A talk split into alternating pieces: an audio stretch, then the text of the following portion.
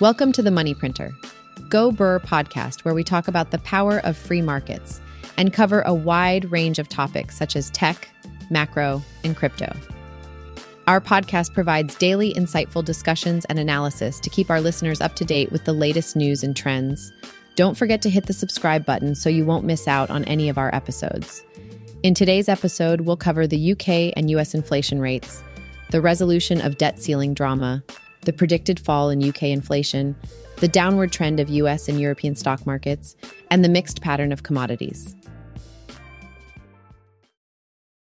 Hey there, how's it going? Today's financial news seems a bit bleak, unfortunately. The UK just printed a pretty embarrassing 8.7% CPI year over year, while interest rates are still only at 4.5%. This puts them behind the US by a significant 75 basis points. But it's not just the UK that's struggling financially right now. The debt ceiling theatrics are also dragging on, which can be a source of stress for many people. However, don't worry too much about it, as the readers of BRR don't seem too concerned. In fact, 88% of our voters believe that the issue will be resolved before the end of the month. So let's not get too bogged down by the bad news and stay optimistic. Did you hear the latest news on UK inflation? Recently, the Office for National Statistics reported a decline in inflation for April, with the headline CPI landing at 8.7% year-on-year, down from 10.1% in March.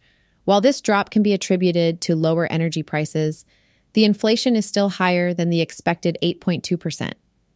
Interestingly, UK's inflation has remained high, despite the country's economic resilience and avoiding a predicted recession.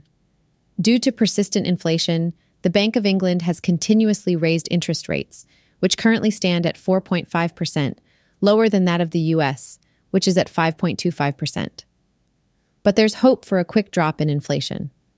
Analysts have suggested that the cooling jobs market, higher taxes, and the lagged impact of rising interest rates could potentially cause inflation to decrease more rapidly than predicted by the Bank of England.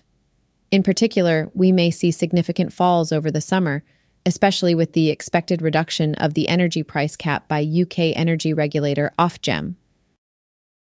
Let's dive into the global market conditions for today. Unfortunately, both US equity futures and European stocks are on a downward trend. This seems to be influenced by several negative global events, including a major drop in European stocks, a decrease in the price of copper, and a halt to the year's gains in China equities. It's not all bad news, though, as commodities are showing a mixed pattern. Energy is currently rallying, with WTI up by 2.1%, but metals are falling due to concerns over China's slowing recovery. In addition, the US dollar is slightly stronger, while Bitcoin is taking a bit of a hit. As of right now, S&P futures are down 0.4% to 4,143, and NASDAQ futures have slid by the same percentage. There are quite a few reasons for investors to be concerned right now, with a lack of progress in U.S. debt ceiling talks, fears of a U.S. default, and China's struggling economy. Other factors include a high UK inflation rate, hinting at a possible stagflation, and a potential bursting of Europe's luxury stocks bubble. So it's no surprise that people are feeling a bit uneasy about the economic outlook. Looking specifically at stocks and currencies, European stocks are heavily in the red due to worries of further monetary policy tightening. The Stoxx 600 index is experiencing its biggest intraday loss since March 24th. Meanwhile, Asian stocks are mostly lower due to Wall Street sentiment and US-China frictions.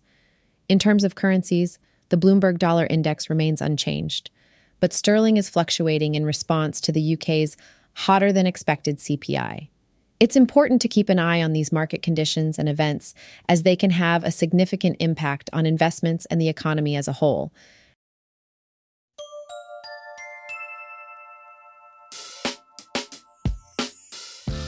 That's all for today's episode, where we discussed the UK and US CPI rates, UK's inflation drop, and the challenges surrounding the US debt ceiling negotiations, which ultimately affected global stock and commodity markets.